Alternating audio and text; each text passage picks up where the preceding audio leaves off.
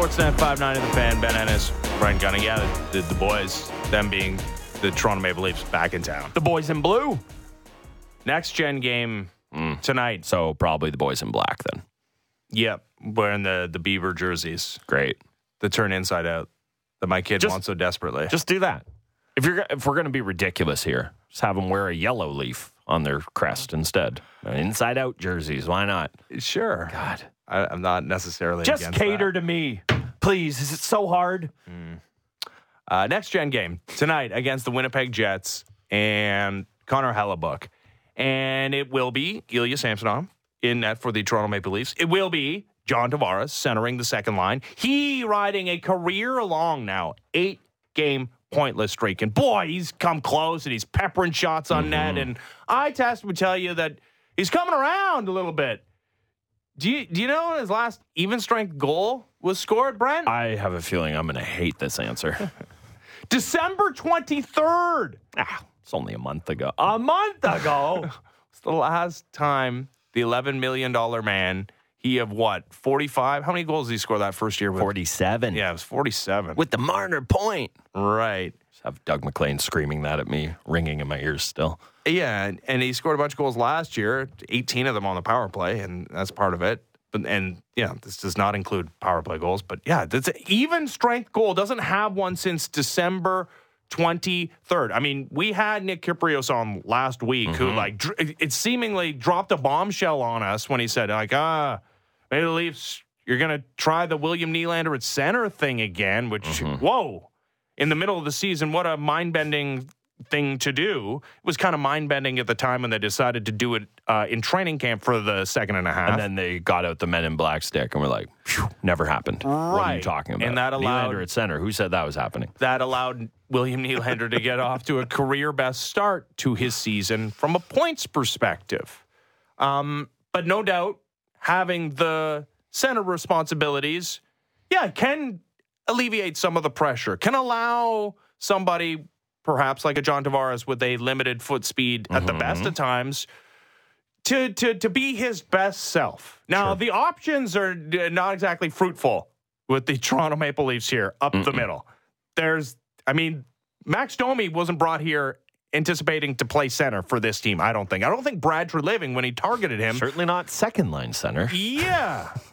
I mean, Pontus Holmberg, he has experience up the middle, no doubt. Okay. You doing that? Top six Pontus? I feel one way about it on the wing. I feel a very different way. I mean, he's already. I mean, he's he's been top six Pontus Yeah. for a while yeah, here. on now. the wing, that's uh, that's one thing. How how much longer does this have to continue before you start thinking about like the nuclear option? Like I don't know if it's William Nylander up the middle. Hmm.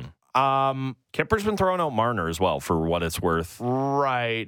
And I don't know, and certainly like yeah, Mitch Marner does feel like the more 200 foot player, but just the the size, it just it feels like a, a harder sell for me uh, on Uh, Mitch Marner. agree. Yeah. But anyways, like how much longer does this have to go before you you really start thinking about doing something drastic? So just to clarify where you're at, because I think people hear nuclear option, and it's like John Tavares is not getting bought out. No, no, no, John no. Tavares is not going on waivers. But No. when you say nuclear option, you mean Moving instead him of off right the in- middle to the wing. because the, I will say, and I understand it's just you know a feature of the team and the way it's been built that he's the only other center of consequence, so that's why it hasn't been the case. But it's not been lost on me. And guess what? He'd never say a peep about it to anyone. I don't even think he would admit it to himself. But I bet it's not lost on John Tavares that every time the top line gets loaded up.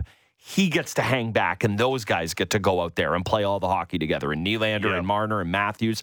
Now, the I think that you have to try something to shake this up if this goes on too much longer.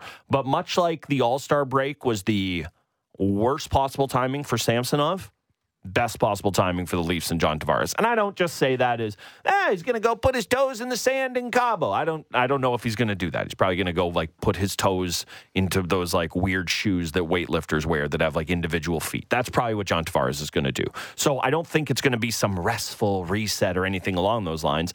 But I think that this is a guy who has a play fallen off a bit for sure. Is there a diminished version of himself for sure?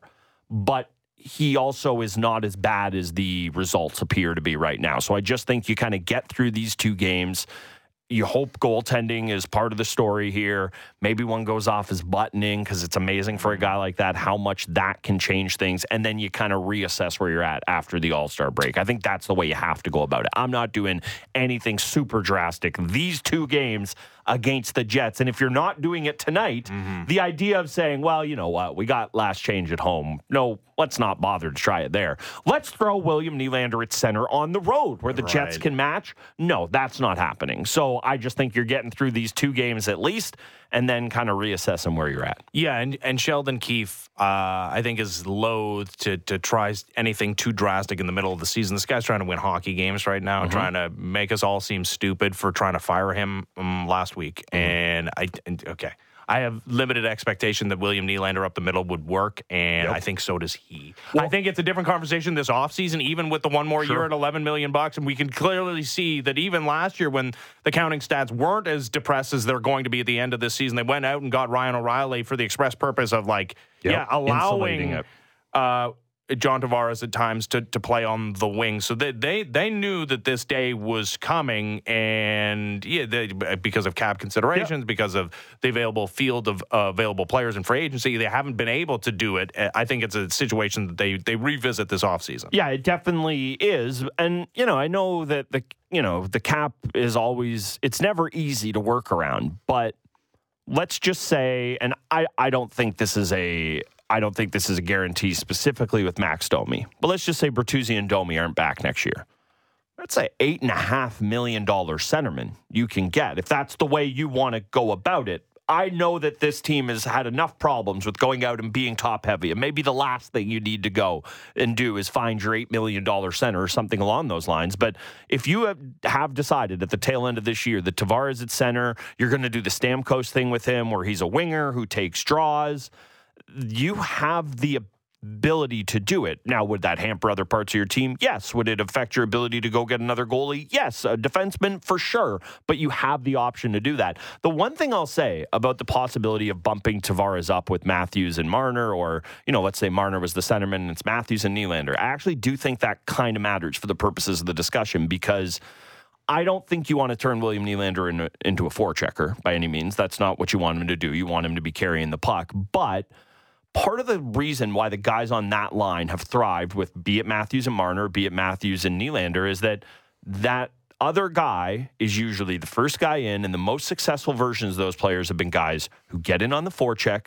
They don't have to be burners, but they use some element to speed to get in there, start winning battles, create cycles. Once you're in the zone, John Tavares is the perfect cycle player to play with those two. And guess what? He's going to be able to turn over pucks and get pucks to those guys. This isn't me saying it can't work but I don't know. It's a better ver- it's a better option for John Tavares to be there than it is for Matthew Knies. But I don't know that you necessarily get a more effective line. Yeah. If it's Matthew Knies or okay, I think it's more effective if it's Tavares over Pontus Holmberg. Sorry, Pontus. But even like your Calle Jarnkroks of the world who have given you an honest shift up there. So I think if you do it, it is a short term solution to kind of reinvigorate Tavares. I don't think that's his long term home. And that's not to say it can't be on the wing, but I just don't think the best version of him as a winger is the winger that has worked best with Matthews and whoever the other winger has been throughout his time in Toronto. It's Hyman, it's Bunting. Those mm-hmm. are the mm-hmm. guys who have worked kind of best with them. Even like a guy like Connor Brown, who, I mean, completely different version of the player he is now, he would get in there and kind of win the odd battle, get Matthews the puck. So uh, that's the thing I keep kind of going back to with Tavares on the wing there. It's that, yes, he would benefit, but I don't know how much the other two guys would. God, when's Connor Brown going to score a goal? God, the Oilers are th- hoping never because they already have to pay them all that money uh, on the. Bu- it's like the Oilers are an NFL team with the way they have the cap going. It's just all bonuses years down the line. Yeah. Uh, it, like Corey Perry has a bunch of bonuses in his deal. He gets like 50k if they win around. Uh, so yeah, it's uh, yeah, sad for Connor Brown the way his career has turned out since leaving Toronto. Quite honestly. Yeah, not ideal. All right. Uh, so back to the conversation we were going to have last segment. But then uh, we got sidetracked with our discussion of Coors Field. Yeah, really, just Todd Helton and, we were so whatnot. excited. And yeah, the sideburns of uh, of Joe Mauer. uh, how many future Hall of Famers currently are playing on Toronto sports teams across all of the sports? Let's start with the guy that we were just talking about, John yep. Tavares, who Yes, registered his 1,000th point this season. Mm-hmm. He is at 439 career goals. He's going to get to, to to 500 here. Mm-hmm. Okay, so only 61 away. He's he's not even Martin Jones 34. He's No. He's the he's a, just a, a young buck at 33 years old. He's the captain of the Toronto Maple Leafs, and like obviously they have any modicum of postseason success. I think all these guys are going to get the in. thing. And but and it, it is a Hall of Fame too. And no offense to the other markets in the National Hockey League that aren't Toronto. Mm-hmm. No place is Toronto. It's it's yeah. It's it. You play here, you have success here, which he has had from a, a point statistic in the 47 goal Mm-hmm. season and, and yada, yada, yada, yada, yada. Yeah, he's going into the Hall of Fame. oh, but you don't think so? I don't. I think he will go in. He's going to be with 500 goals. He's gonna there. He's going to go in. I don't know that without the cup, it is a hard and fast lock. Hmm. I just think that the I, and I've made this case about other guys. Like you know, I'm not I'm not going to say John Tavares is Curtis Joseph, but when that when that name comes up, I mean, well, sorry, you never won a Vezina. Like you're a goalie and they have an hmm. award just for you, and you never won it. John Tavares. You know, I I wonder if when they're debating the Hall of Fame a uh, case and there's not a single major award to be pointed to, when you say, uh, what about the Art Ross that he should have had because he was telling the refs three or Mm. four times throughout the year, sorry guys, that's not my second apple. Give it back. Give it to somebody else. That stuff matters, man. But you nailed it. I kind of feel like the answer on this Leafs team, the without a cup, the the line I would set is one and a half. And with it, it's four and a half, Yeah. which is crazy to say. No, I, I, here's the thing. Even without the cup, though, like the counting, st- well, like Auston Matthews is going in. Like, yeah, well, that's the one. That's obviously. the, like that's why when I text you this topic, I said it's obviously one. Mm-hmm. How many more? yeah, I think it's obviously Matthews, and I think, I think I mean, the, Marner will probably be a Hall of Famer as well. Mitch Marner might be the franchise leader in points, Yeah. like as early as a couple of seasons down the line. And and I know in the city he won't be revered if they have no postseason success, but like I you can't deny a guy who's the most storied franchise in the history of the sport, the leader in points. Like if he resigns in Toronto and he doesn't have a career ending injury, Mitch Marner is getting in. I don't disagree. I just and God, like, hey, go win a cup one day and prove me wrong, so we never have to have this discussion. Mm-hmm. You said it. Sorry, it's a Hall of Fame. Matters more in Toronto. If the Sedin if the Sedin twins never win a cup in Vancouver, and guess what? They didn't. Yeah. It's like, well, they should have won one. Yeah. Oh well, dead and gone, and now we we just sit here and revere them for forever for I it. mean, they made a cup final, so like it's uh, hard to compare their postseason success. Yes, to and you're right. What's We, happened we in all Toronto. revere the Sharks for making their cup final, yeah, right? okay, No, no. we don't necessarily. So I think that m- much like that is a thing that some people, me, hold against the Sedins in terms of their greatness or whatever. But a lot of people go, ah, yeah, but the the trophies together and they're the twins and look at the counting stats and they were great players and guess what? They deserve to go in the Hall of Fame. I'm not saying they don't, but the you know the scarlet letter of not winning a Stanley Cup it's one shade of red in every other market, and it's a true scarlet letter in Toronto. Like I think those guys will wear the burden of it more than a Sedin team would, or quite frankly, Ma- Mats Sundin. I mean, like, what? Well, how much think- do we hold it against him? I think the. I mean, yeah, there's definitely some element of that. I think the. I think the other. I think the piece of it with Sundin that you know may, that isn't true for these guys is that, and this is this is obviously I'm painting with a super broad brush here. It's like Sundin was was one of one. He didn't come up with Kaberle and McCabe. Like it mm-hmm. wasn't this. Okay, here's the nucleus. They're here. They're ready to win. It's no, you traded a franchise icon for Mats Sundin, and somehow it's like we always talk about how LeBron James, the greatest thing he ever did is never really being involved in a scandal. It's like the greatest thing Mats Sundin ever did is be beloved as a Leaf after being traded for Wendell Clark. that's insane. Okay, but it was just him. It was just Mats, and that's not to take anything away from Mogilny and Roberts and Tucker and McCabe and mm-hmm. all the goalies and the guys we could talk about on those teams. But Mats was a one of one when he was on the team. He was seen as the true superstar by himself, head and shoulders above everybody else. Goalies, again, slightly different. That's not the case. And Matthews is head and shoulders above these other guys, but they're all all part of a young core together, and Tavares is part of that as well. So I think that's why it's slightly different. All right, what about Morgan Rielly? Well, that's why I said four and a half, because honestly, playoff Mo is a thing. Yeah. And I'm not saying it will happen, but if if and I, I, I don't believe I'd, I'd make it. Like, I actually believe I'd suffer like a coronary in the lead up to this. But heaven forbid the Leafs with this group win a Stanley Cup. I think the Conn Smythe winner is probably the goalie or or one of the forwards, but I'm not ruling out it being Morgan Rielly. Mm-hmm. He's been incredible for this team. And if they win, That's he, the legend of playoff Mo. He's the one who needs it. Well, I- him absolutely. and Nylander. Yeah. Nylander didn't start becoming this guy until too late in his career. The counting stats just aren't going to be quite at the same place as they are for the other Yeah, three. I, I think it's going to be. I mean, uh, Matthews is. We don't even need No, no, to have the Matthews co- uh, conversation. But yeah, I think the counting stats are going to be too overwhelming to keep Marner out, even if they keep I- stubbing their toe in the right. postseason. Like I think you're right.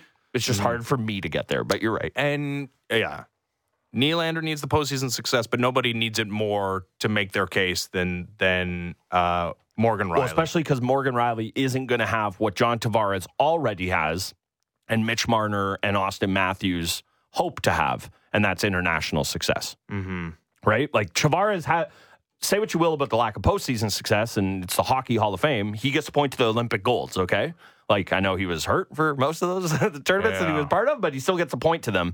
And uh, you know the World Cup of Hockey, I don't think that carries any weight. We'll see what happens with the Olympics, but that's the other part of it. Unfortunately for Rielly, I don't think he's making Team Canada decor. Yeah. Like we kind of he's kind of the he's in that sweet spot of age of the guy who got hurt the most by this era of no best on best because there's just there's more waves coming and it's hard to hard to make it. Not say he couldn't be on the blue line, but I don't think he's a lock when can when Canada goes to the Olympics in two years. Far from it. Uh, for the Blue Jays, I think there's one guy. And like, okay, maybe Vlad can, you know, reach those heights that he reached Mm-hmm. in 2021, but it, the the bar for entry as a first baseman, a slugging one, Oh is my God. certainly higher than what we've seen outside of the one year where he got to play half his games in Dunedin and Buffalo. So put him aside. Mm-hmm. Yep. Don't think so. I'm not. No. I think people kind of sleep on the career that Bo Bichette has already had at 25 years old. This Yeah, is the guy impressive. that has the third most hits in all of Major League Baseball over the last three years, behind only Freddie Freeman, who is getting into the Hall of Fame, and Trea Turner, who could very well be getting into the Hall of Fame. Quickly, you want to talk about cool players? Trea Turner, very top of the list. Yeah, well, ahead. with the the, the, gif of the slide, yeah, So sure, cool. Yeah, and, and, a guy and having a baby nine months to the day he signed a quadrillion dollar contract. Also very cool. and then having a quadrillion dollar contract, playing, being the, the the star of the World Baseball Classic, and then having a horrible regular season, and then resurrecting your season. Uh, at the people of Philadelphia, of all places, cheering you on when you're having a bad year in the first year of a giant contract. Still don't believe that happened. Anyways, nobody in the American League has as many hits as Bo Bichette over the last three years, and he's turned himself into a guy that is more than a passable defender at the most premium defensive position in all of Major League mm-hmm. Baseball. So if he keeps this up, that that guy's going into the Hall of Fame, and especially if like I, I know this is a nightmare scenario to think about. But considering he has not yet signed an extension with the Blue Jays, and if, he doesn't sign one this year, he's probably not going to sign one in the offseason. Because Yep. one more year of uh, of team control uh, before he hits free agency. Like if he ends up in a bigger baseball market, because this is the biggest hockey market, obviously, and you come here and the bar to be in the Hall of Fame is lower because you are a very famous, Famous, hockey player when you play here. If he ends up, God forbid, uh, uh, cover years, baby years, in New York, oh. like playing for the Yankees, Oh, and and and is the yeah is putting up these similar statistics. Yeah, call that, him Bo that, Baseball. I bet. Yeah. that that guy is on pace to be a Hall of Famer. I th- I think you know we think of Bo Bichette. Oh, he's a he's a great player and he's a streaky guy. Mm-hmm. No, that that what you're watching That's what it looks like. is a Hall of Fame player. Now, can he keep it up?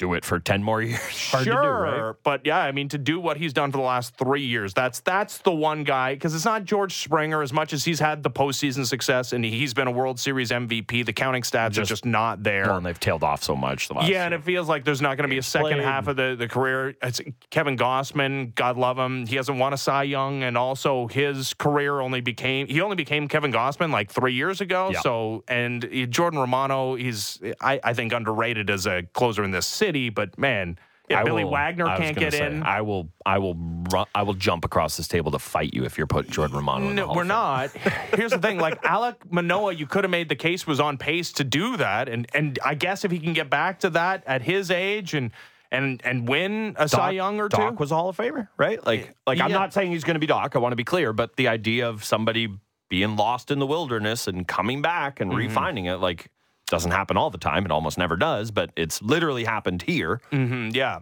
No, there, there's nobody else though that you can even squint and and think of as a Hall of Famer outside of I guess Vlad. But like again, like we've seen it once, Mm-hmm. and outside of that, we haven't seen it again. And everyone on the Raptors is seven years old, so we can't have that conversation. well, about I them. mean, yeah, like the idea is that Scottie Barnes Yeah, is yeah, a Hall of Fame Okay. player, and I- the, the Basketball. Hall of Fame is is a little more dubious. yeah. I, I will say I I I, I should have looked into this. I'm not going to pretend to know what the like bar of entry is for executives, but I can I can see a world where Masai Ujiri is a mm-hmm. basketball Hall of Famer, just given all of the things he has done in the game. Giants of Africa, like when Masai Ujiri retires, there's going to and he wouldn't take the credit for this, and it's weird because executives like don't retire; they just become Pat Riley eventually. But it's like when we're when eventually the day comes to have a conversation about Masai Ujiri or his place in the game or whatever. Yeah, the Raptors championship and swinging the Kawhi trade and fighting with Dolan will all be parts of it. But basketball without borders is good. And I don't want to give him all the credit for that, but it's like he deserves a ton of it. And when you look at the guys who are going to end up in the Hall of Fame who have connections to that, that's going to be such a huge part of his legacy. So I, I started this conversation, and when I pitched it to you, I was thinking about players, Uh-huh. but I think you got to put you got to put Ujiri in there as well. Just I mean, the 100%. Raptors championship is such a one-off, but then all the other stuff he's done in the game as well. No, I agree wholeheartedly. Thank you. Uh, well done. Good morning. Good morning to you. Good topic. All right, when we come back, Thanks. you Uh, sound so surprised. uh, you did a good thing. Thanks, good man. When we come back, uh, how many goalies would you be willing to bank on signing to a multi-year contract? I mean, one of them is in town tonight. Is on the other side of the the rink. It's it's it's not uh, Ilya Samsonov. Sorry, uh, it's uh, Connor Hellebuyck. Um, and also, the Milwaukee Bucks, despite being second in the Eastern Conference, have fired Adrian Griffin, their head coach. Do they deserve credit? For acting in such a rash manner. That and more next as the Fan Morning Show continues. Ben Ennis, Brent Gunning, Sportsnet 590, The Fan. Fresh views on everything in the National Football League. It's the Fan Checkdown with Matt Marchese and Donovan Bennett. Subscribe and download the show on Apple, Spotify, or wherever you get your podcasts.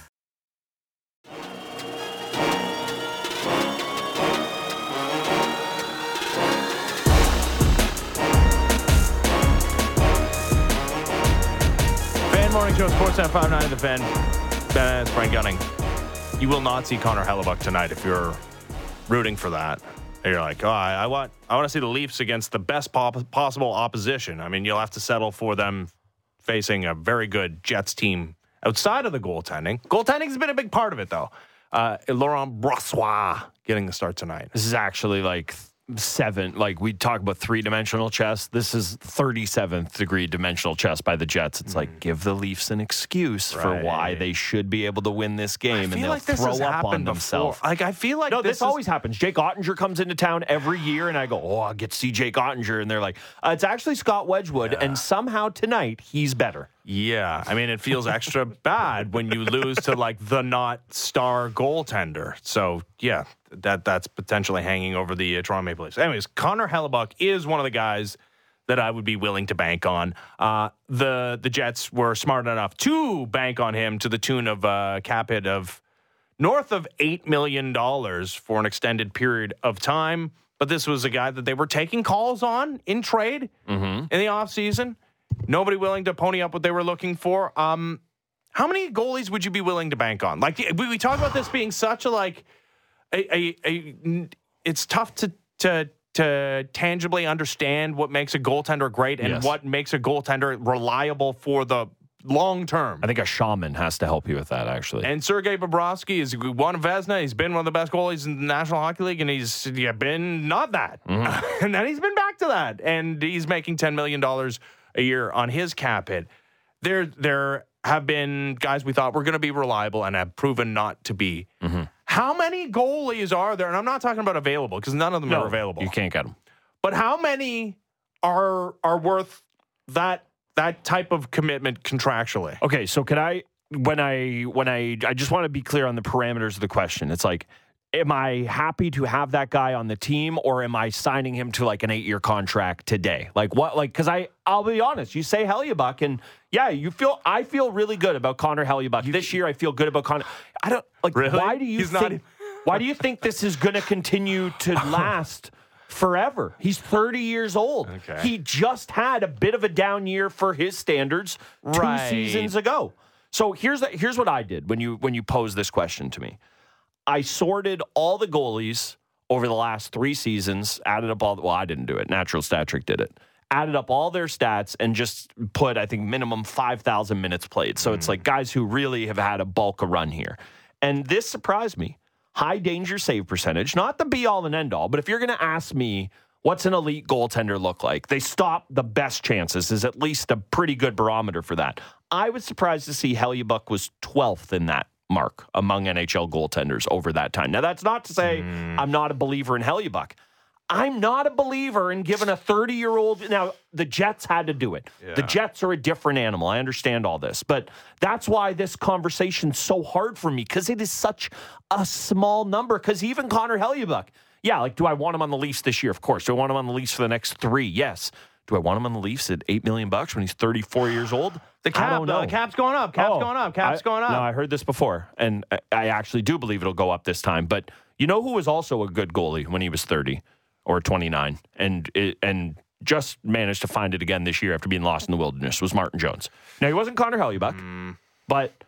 That's how these mean, guys age. the dips? John The Tavares is him- 31 years old. We're talking about him like he's dead. no, he's 33. Oh, sorry. Um, where's the the real serious dip though? I mean, last season Connor Hellebuyck had a save percentage of 920 in 64 games Did not have the 910, I think, two years ago. Which, Oh, no, I- oh my God! Not a 910, which is Not- above, uh, well Yes. above league Yes. average. But I'm just talking about what you've seen from him. Mm-hmm. If you, uh, this isn't to say I don't trust Connor Hellebuyck. This isn't to say I no, don't you're want just him in saying the you, series. you're not. You don't trust any. Goalie. No, that's not what I'm saying. I'm saying the number. It's got to be a mix of track record and and age, and that group of guys is so so small. So, I I don't know that I'm there with Swayman, but he's a guy who I think is interesting. Demko for sure. Mm. Like Thatcher Demko, yes, I've seen it. There's a track record there. I just saw it the other night. I know the Leafs put four past him, but I just saw it. He's at the right age. I feel good about a guy like that. Juuse Saros. I think he's played on structurally sound teams, but not great one, proven to be able to do it. I'm willing to invest in that. But you know, Jake Oettinger, he is another guy who I absolutely am throwing in that. But age is such a big factor You know, Jake that. Oettinger only has a 903 save percentage this season. Yeah. and like uh, Igor Shesterkin would, Oh, that- would be on my list. He only has a 902 No, he's been this bad save. this year too. And like I, I, I think we're we're waiting to see what Andrei Vasilevskiy is coming off the surgery this year. Yep. But that's another guy where it's like, oh, you would have felt real, real good, and the the, the Lightning certainly did. Not as good when you know they cracked the code, like shooting from the blue line on him in six games last year in the postseason, and then especially the injury that required surgery and him mm-hmm. not quite returning to form. But that's another guy that like Yeah. who wouldn't have put their everything they had organizationally into signing him to whatever he so desired, and injuries were part of it too. Yep. Like that's unforeseen. But yeah, I think he's kind of moving out of Agreed. out, outside of that conversation. To me, it's it's it's Hellebuyck, it's Ilya Sorokin. Okay. It is still uh Shesterkin. It Okay. is still Oettinger. Okay. It is Demko. Okay. And I think that's the list. Yeah. I. You don't have Saros? I have Saros. Well, but I mean, like the, a fringe? Well, the thing is, it- it's the age thing too, and I guess you can make the same argument for Hellebuyck because I guess I, I guess they're the Is same age. 30? I thought he was younger. I thought he was Yeah. 28. Okay. I yeah. could be wrong. Don't quote me on that. I'll look it up right now. Yeah, I, I, I, okay, maybe like he's on the fringe. Okay, maybe if it's like four and a half, I put Saros in there. 28 turning 29 right before the playoffs for mm-hmm. Saros. Um, but yeah, I think that's a okay. That's a that's a good group of at least four or five. Yeah, I think I'm I think I'm there with you. I guess just I am well, I guess it's just I don't I don't know that you're like the most brave person, but compared to me everybody is. I'm just a scaredy cat. Like that's what that's what this uh, thought exercise comes down to for me here is just the idea of I agree with you on all those guys, but it's the Hellebuyck thing. And Right. part of it is the cap uh, hell, quite frankly, that the Leafs and every other team in the NHL have been in throughout this time is that the idea I can't think of Connor Hellebuyck as an $8 million goalie this year. I think of him as an $8 million goalie when he's 36 years old. Yeah, that's a tomorrow problem. Yeah, it is. It is a tomorrow problem. But I, uh, and, you know, often I'm one to kick the can down the road. But I guess that was the kind of thing I ran into with this thought exercise. I am pretty much having the same group of guys that you have there. That's the only thing I would kind of quibble with is my my lack of faith in goalies once they kind of cross that cross that 30 year old threshold. And it's not to say you fall off a cliff then. It's just if if you sign a guy to an eight year deal when he's 27 and you got to deal with some bad years at the end of that, that's fine. But doing the hell you Hellebuyck thing where he's 30 years God. old and you have the eight year deal kick in, that's the part that scares me. It's just it's and hard. they had to do it. I'm not I'm not criticizing them for it. and it's hard. It's just hard not to view these guys like just like even beyond what NFL running backs have become. Like that. Like there's not even a Derrick Henry there. Like I just Yeah. I I don't. Yeah, because Well, like even we thought we like- did. That was supposed to be Derrick Henry, right? Shesterkin was supposed to be Derrick Yeah, Henry. but again, look at the season he's having. That's no, that's what I mean. average. That's yeah. what that's what I mean. But he Even was the for a good guy. team. He exactly even for a good team. That's the other part of it as well. Jake Oettinger, same thing. I've never seen Jake Yeah. like a, a goalie have the type of postseason series that, that Jake uh, Oettinger had a couple of years ago. But God, I just I remember. I don't think it was that series, but it was in the playoffs last year. I just remember them showing him on the like he had his mask off before the game, and this would have been a 37 day story in Toronto. He was so sunburned. It was just a guy who's like, hey, he lives in Texas. What do you want from him? Mm. But could you imagine? It's like uh, Samsonov getting lit up, and he takes his mask off, and it's mm. just got like still has the white sunscreen on his nose. oh, there. that's yeah, good. be Yeah, bad look. the glasses sunburn is always good, like the sunglasses sunburn. All right. So yeah, uh, I'm, I think we're I think we're pretty much on the on the same page there. Here's the here's the point we're trying to hammer home. Super small club. Yeah. Yeah, like uh, like Jacob Jakob. I never remember what we're supposed to do with Markstrom there, but it's like he felt like he was in that club for five minutes and he's out. Yeah, we'll revisit this after eight o'clock with Damian Cox. But yeah, like one of those guys and the guy that was four and a half, Juuse Saros, may still be available, despite the fact that the Predators are hanging around the playoff cutoff in the Western Conference. He's under contract for the rest of this year and next year at five million bucks, and might be one of those guys. Um, is that is that something Maple Leafs take a look at? All right. Um, you're risk averse. Milwaukee Bucks not so much. They're they're taking on all the risks, despite the fact that they did the damn thing. It's the Milwaukee Bucks.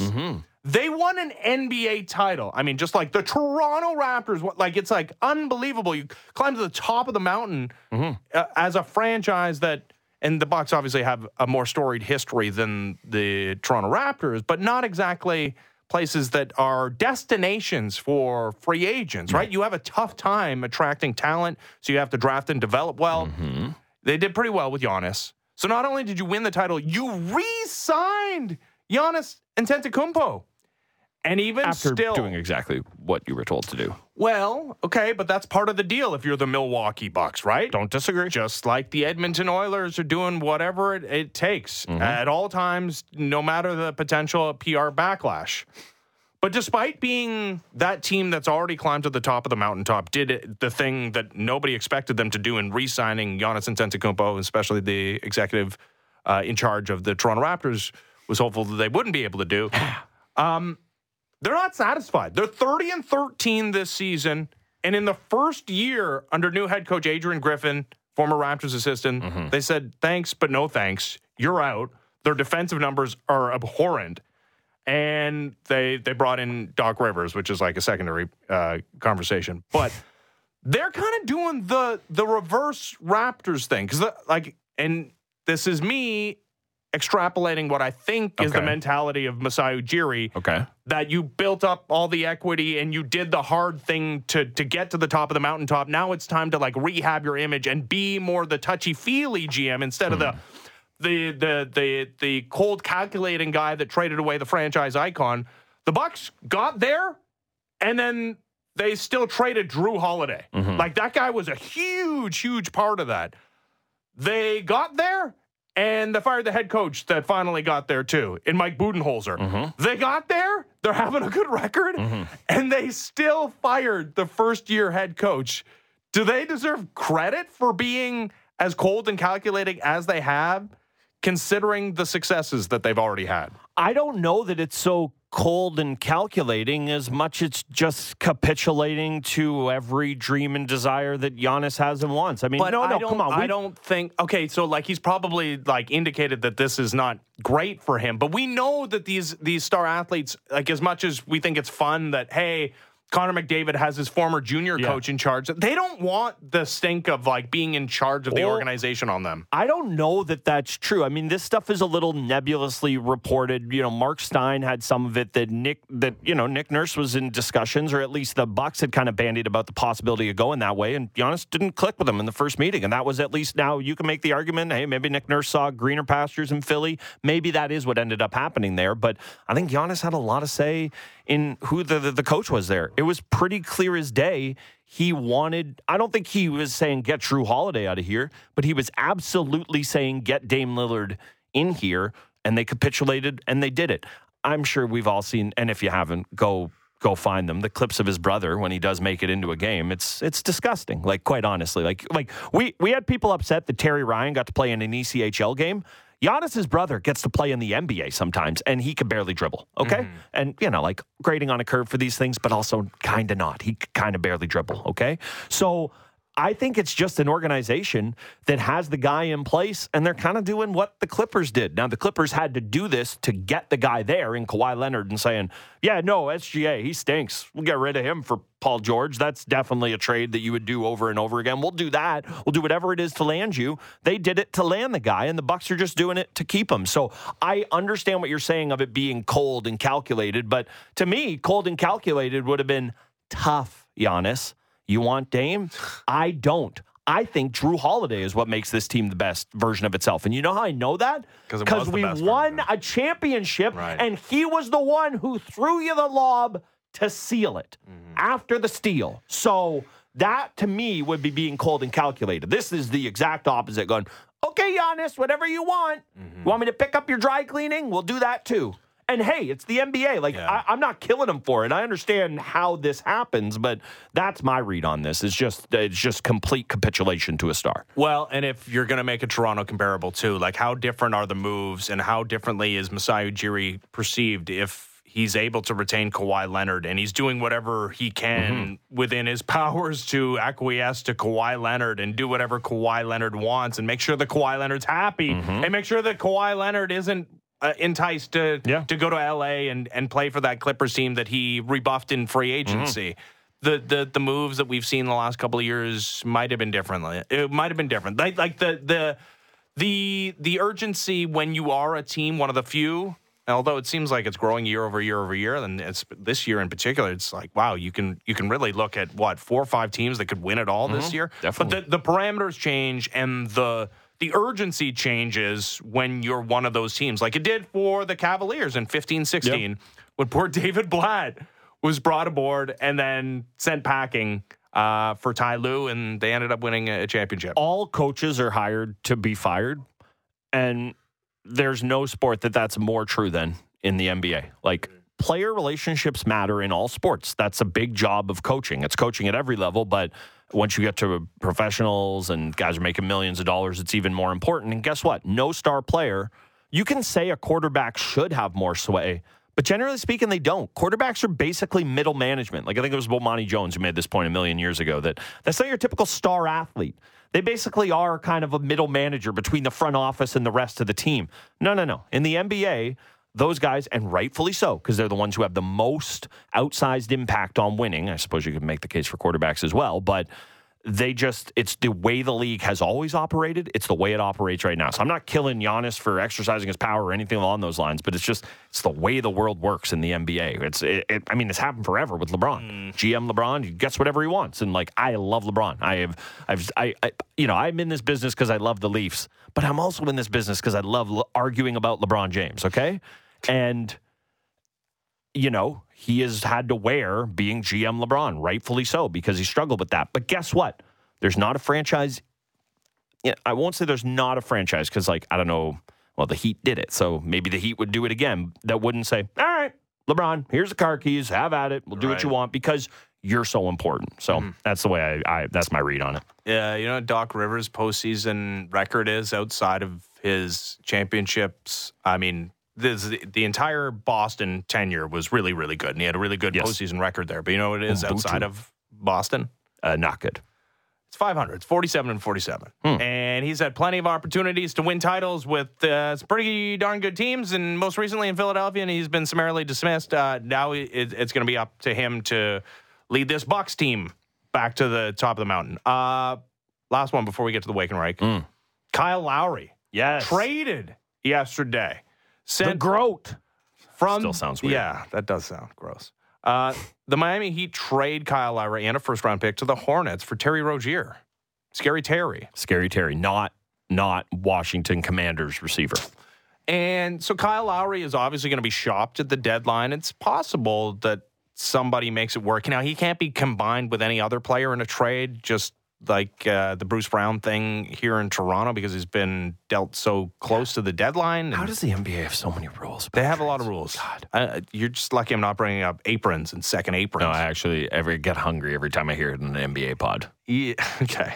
Um, but yeah, he can't. He, he- they're going to try and trade him. Obviously, this is a smart move by Charlotte to understand that you're horrible. If I was Charlotte, I would say uh, you are now LaVar Ball. Sorry, you're Lamelo Ball's father now, and that's your job. That's what I would actually be doing with him, to be perfectly honest. Here's what's probably going to happen, though. Uh, that you're not going to have too many takers, and it's going to be hard to make the salaries work. And that Kyle Lowry's going to be a buyout candidate, and he'll have his pick of the litter. Yep. And this is a guy that okay, he's a diminished version of himself, but. His statistics are still like the guy can still hit a three. Was still starting for the Miami Heat this season. Mm-hmm. What's the best case, worst case scenario for Raptors fans and Kyle Lowry when it comes to his potential destination as a buyout candidate? I, I'm trying to think. Like, do you? I'm. You know what? I'm going to pose that question to you because are you are you hinting at you think Sixers is worst or best? No, I actually think it's best. Okay. I, I think well 'Cause I can see both- I actually there's can see obviously both- the worst. The like, worst is both sides of obvious. The worst is obvious. The Clippers is the worst. like Mm, yeah. him, him on. I don't a- honestly. I'm just like I'm just so in the tank for Kyle that I don't think there's a worst. I actually think that's where I'm at on this. Nah, honestly, I mean, if if if you're you're seeing Kawhi and Kyle Lowry on top of a bus parading through the streets of Los I'm Angeles, not watching it. I'm still happy for Kyle. Um, and as much as like there's been some Joel Embiid hate Yeah. out of this city and the airplane stuff, and okay, Right. I he's guess. still the guy who just cried. That's all he is to me. and I guess there's like uh maybe some residual Nick Nurse uh, uh, ill Yeah, that's why I posed it that way because I do think they're like I don't I don't harbor any ill. It's like I got annoyed with Nick Nurse towards the tail end, like everybody else. Oh Yeah. yeah, go grab your guitar, go yell at a ref. I, like I got annoyed like everybody else, but I don't I I don't I don't have that. But I definitely think there is some segment of that. Yeah, and it's the Atlantic and it's the Eastern Conference, but Mm-hmm. as the Raptors are indicating to us, they're not like a year away from contention Just here. that, just watch. Yeah, I, and I'm not of the belief that Joel Embiid has 10 more years of this. Like, it's amazing that he's been able to stay healthy, but he's already missed enough games this season that it, it feels like he might not pass the 65 game threshold to be eligible for postseason or for uh, end of season awards this year. I just, I, I don't see this thing as like a, a long term, like, oh man, how can we ever get over Joel Embiid and the Sixers during the Scottie Barnes era? I think, yeah, you gotta. There's an impetus to win there in Philadelphia, more so than there even is in Milwaukee with the Bucks, and they've already done it. And, and that's a hometown thing. And now here's the the question: because if you are a bio candidate and you're Kyle Lowry, you have your pick of the litter. Mm-hmm. There is some indication that, despite it being his hometown in Philadelphia, that, Yeah, that- that's not be. It Yeah. might be an Alvin situation. it might be a Ryan O'Reilly Yeah. situation where it's like, that's cool, man. Like I grew you. up, I, I grew up watching this team, and Yeah, my family can show up at the arena. Great. But also, my family can, show, up, at, the, arena. Yeah. so I don't. I mean, it'll be interesting if he does have his pick of the litter and the Sixers show interest, and Yeah. he's like, "No, I'm good. Like, maybe I'll go back to the Raptors." Which I, I don't I can't God. see that one. I mean, there's No, I enough mean, he's- teams in contention He's that coming would be back. interested. He's coming back. He said as much. It's the one a day. one- it yeah. ain't now. Uh, I do wonder. I was also thinking just, you know, in terms of the contenders. Like that's where I'm at. I guess you're right. I think there's a lot of people that would not want to see him end up a Clipper. I'm not as much there. Like I just don't harbor the ill will. It's just kind of weird that there's so many of them there with Norm and Kawhi, and if Kyle ends up there. I also kind of wondered about the Celtics. I just want to see him somewhere where he gets to be like a true kind of big brother fatherhood figure because I think that's what I want to see most from Lowry. Like I want to see him make a big shot or two. I want to see him lift a trophy. That's what I'd like to see. So I don't really care where it happens. yeah, quite that's honestly. that's fine. Just not in LA with the Clippers. Like, Okay. I, I can't. No, The- I'll no be thanks. honest. The thing that would bother me the most about that is watching James Harden be an NBA champion. Yeah, but I, I also, mean- but I also like need to see that in this world. Yeah, and Lawrence Frank, Lawrence Frank, Kawhi No. Leonard, and Kyle Lowry and James Harden Yeah, on but a it- but it's like- float. But it's like I feel so much worse about James Harden and Lawrence Frank than I would Kawhi and Kyle. Yeah, but they're there. They're there. Yeah, I know, but it's like, and he would be helping. yeah, I guess. No, it's I, ugly. I, I don't get I really don't get as bothered by it as I think most people would. Like No, I think you're icky. definitely the prevailing sentiment, but shocker, I Mm. feel the other way. Yeah, I think it would be icky. Time now for the Wake and Rake, presented by Sports Interaction, your homegrown sportsbook bet local. Let's start with the Toronto Maple Leafs at home to the Winnipeg Jets, who will not start the Vezina favorite Connor Hellebuyck tonight. Laurent Brossoit as uh, Jets and Leafs take to the ice Who has 7 a o'clock. 923 save this year? Sportsnet at 7 o'clock, puck drop. And despite the record disparate, uh, discrepancy between these two teams, the Jets on the road are underdogs. Now, it's only slight. Plus 105. The uh, Leafs minus 128 with Ilya Samsonov in net. And the total is six, Brent. I'm going to take the over on the total. Brossoit, I know I just said he's been good this year. Uh, I'm not ready to say that Samsonov is all the way back yet. I just can see this. I could see this being a four-three game, easy peasy. I, I'm giving giving me the over there. You get it minus one ten either way. I'm taking the over in this one. Nah, Yeah, on the, the other. other, I side, you I mean, this is a Jets team that went like 30 plus games, not allowing more than three goals in a hockey And game. sometimes when the dam breaks, it breaks. Eh, I guess, and they gave up four, but one of those was an empty netter, as you rightly pointed out. Still counts in the total. The the Boston Bruins, yeah, I, I I like the under, and I like just as I like the Leafs when they are rare underdogs in a hockey game. I like the better team being an underdog, and they even the it's slight. Like I I like the the Jets in this game. The first game back after a road trip always tough too. So give me the Jets at plus 105, and the uh, Vancouver Canucks hosting the St. Louis Blues in Vancouver.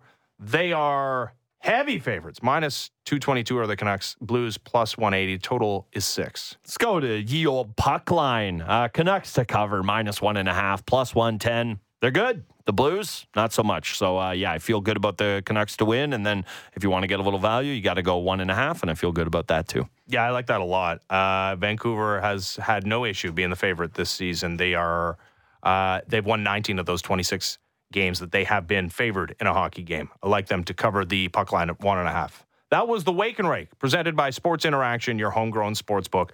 Bet local. When we come back, our Leafs historian Damian Cox as the Fan Morning Show continues. Ben Ennis, Brent Gunning, Sportsnet 590 The Fan.